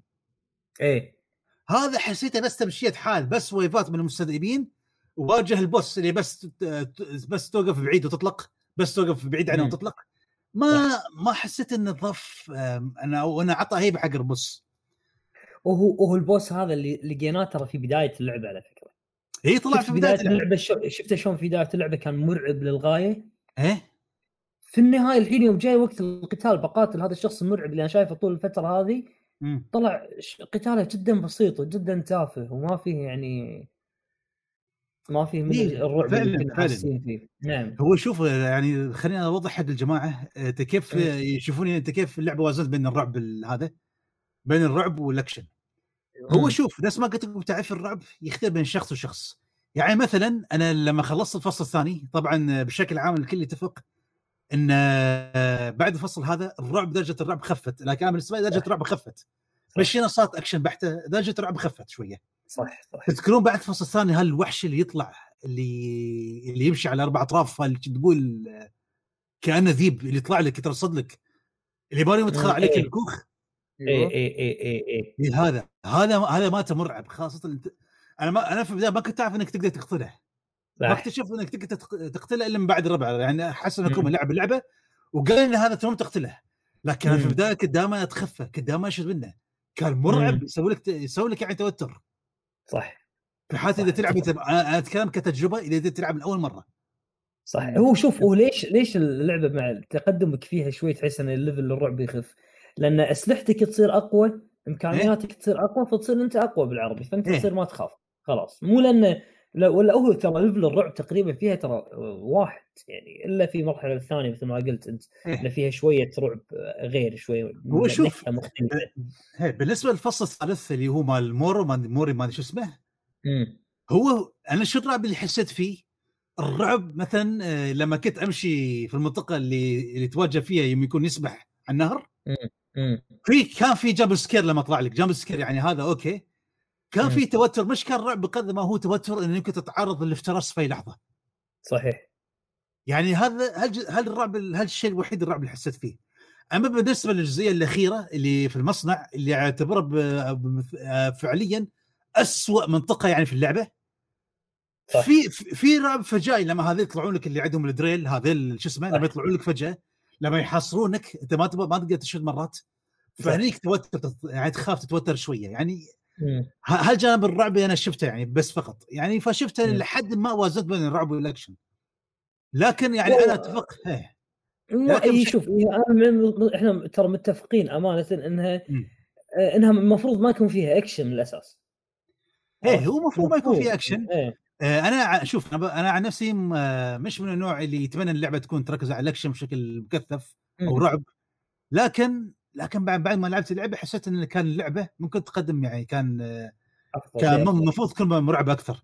خلينا ندش في القصه، في اشياء في القصه يعني تطرق لها حذيفه في الاشياء الماضيه كنت اناقشه وياها. شخصيه الدوك، على الرغم انها شخصيه حلوه امانه، عجبت شخصيته، لكن نفس ما قال حذيفه، ليش هذا يعرف كل شيء؟ نفس ما قال حلوه، وفيه ثغرات يعني حتى في القصه. انتوا شفتوا لما في بدايه انا نشوفه، شفتوا لما مية اطلقوا عليه نار في البدايه، صح، شفتوا ردة فعلها كيف كانت؟ ما تبينها تعرض، هي كان حد صاب عليه كاتشب ولا شيء.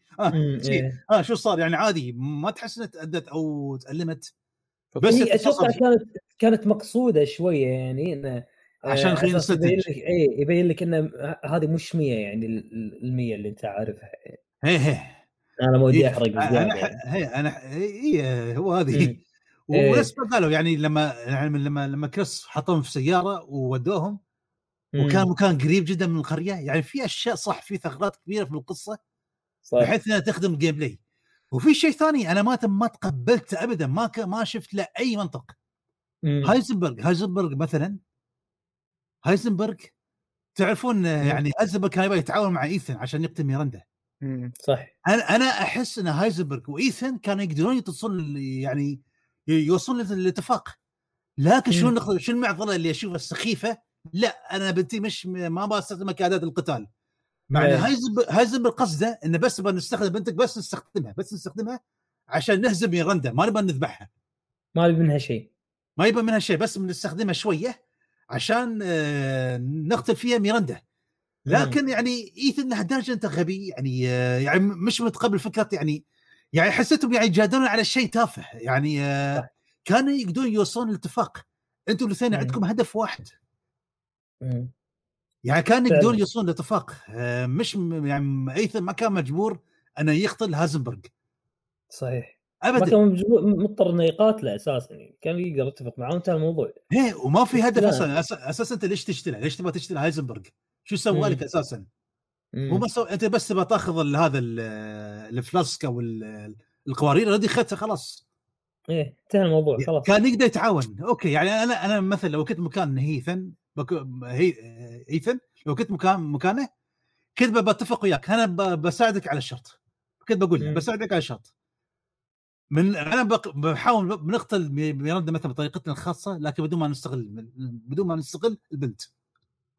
وبعدين ايثم مع كل بعد كل هالكلام اللي سمعها ما تيقن ان بنته عنده قوه كبيره، وردي قال الدوق ان عنده قوه خارقه مع انه فصلوا اجزائها وردت على في مجال، فالمفروض هو بديا يعرف ان عنده قوه، فالمفروض يقتنع. ما شفته اي منطق ان شو اسمه ما يتعاون لبعض. هو شخصيه غير منطقيه امانه يعني، شخصيه غير منطقيه يعني تفقين على الشغله هذه والله باذن الله. والله بما ان انت كذي يعني تحل اللعبه عدل، في حلقه جايه من تحت المجهر واللعبه لعبتها انت نستضيفك فيها كذلك، تكون معانا باذن الله ان شاء الله. انا ما تفرح خالص زي كنت اتمنى كنت موجود عشان اناقش حساسه يا لا امور طيبه يعني ان شاء الله المعوضه ان شاء الله. وشوف خلينا في نقطه بعلقها على الليدي دي، انا ما اعرف اقول اسمها.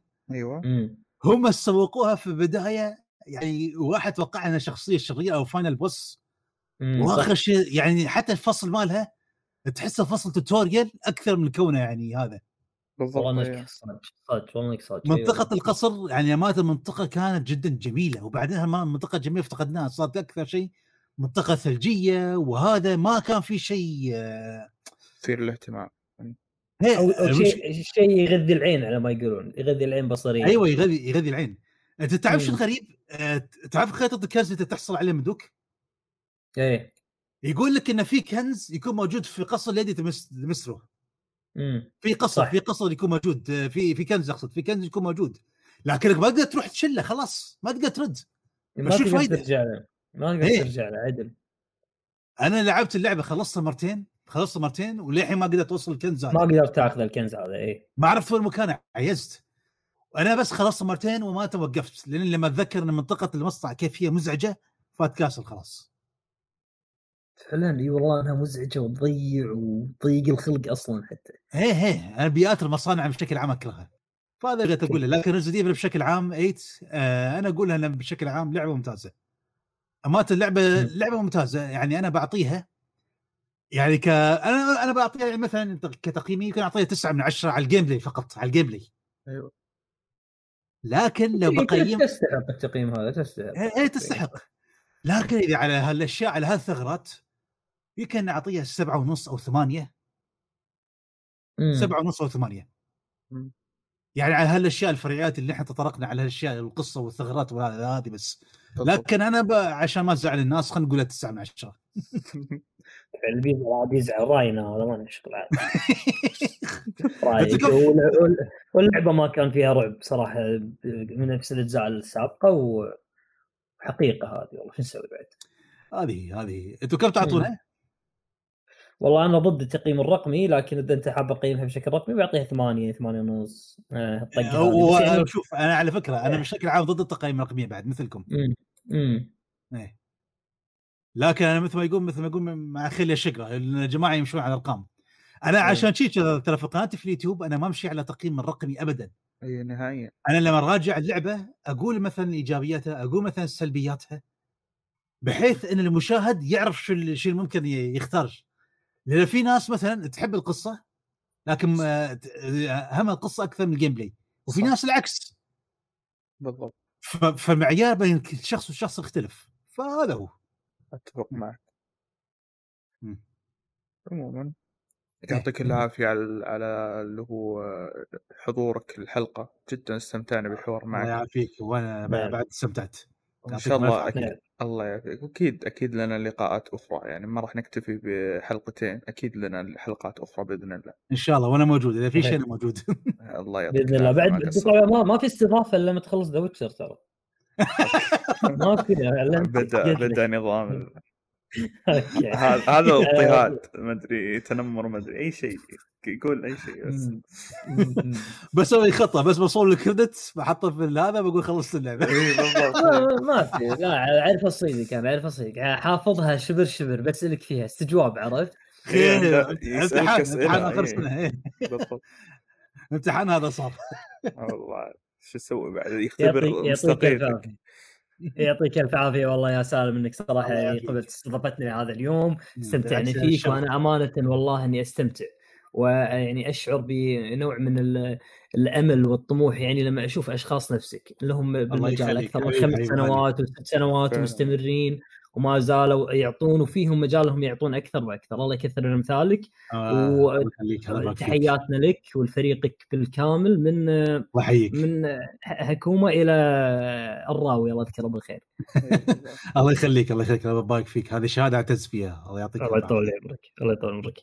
وكانت هذه الحلقه الثانيه من مجلس ايفوي، وشكرا لكم على الاستماع. مع السلامه.